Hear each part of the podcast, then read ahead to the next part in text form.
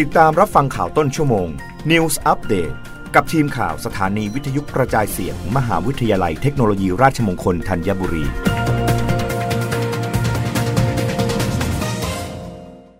รับฟังข่าวต้นชั่วโมง โดยทีมข่าววิทยุราชมงคลธัญบุรีค่ะ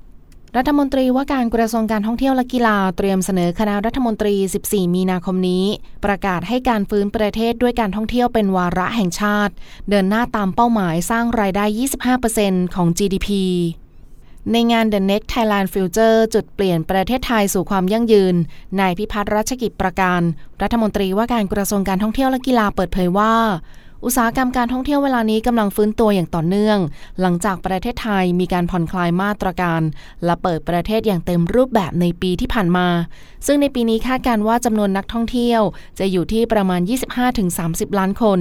สร้างรายได้ 2.4 ล้านล้านบาท และจากเป้าหมายที่สภาพัฒนาการเศรษฐกิจและสังคมแห่งชาติ หรือ สสชกำหนด ภายในปี 2570 รายได้จากการท่องเที่ยวจะต้องเพิ่มเป็นร้อยละ 25 ของ GDP หรือคิดเป็นมูลค่า 6 ล้านล้านบาทนั้น ในวันที่ 14 มีนาคมนี้ กระทรวงการท่องเที่ยวและกีฬา จะเสนอที่ประชุมคณะรัฐมนตรี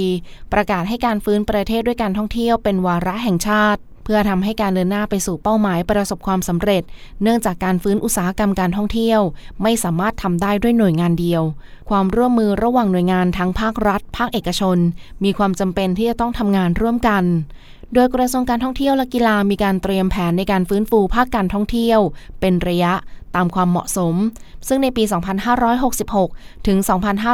2568 จะเป็นช่วงของการพัฒนาแหล่งท่องเที่ยว ลดความแออัด และสร้างนักท่องเที่ยวที่มีคุณภาพ แล้วระหว่างปี 2568 ถึง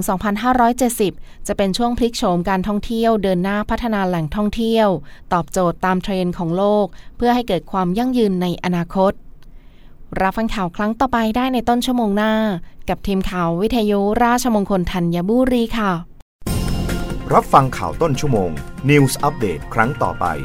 กับทีมข่าวสถานีวิทยุกระจายเสียง มหาวิทยาลัยเทคโนโลยีราชมงคลธัญบุรี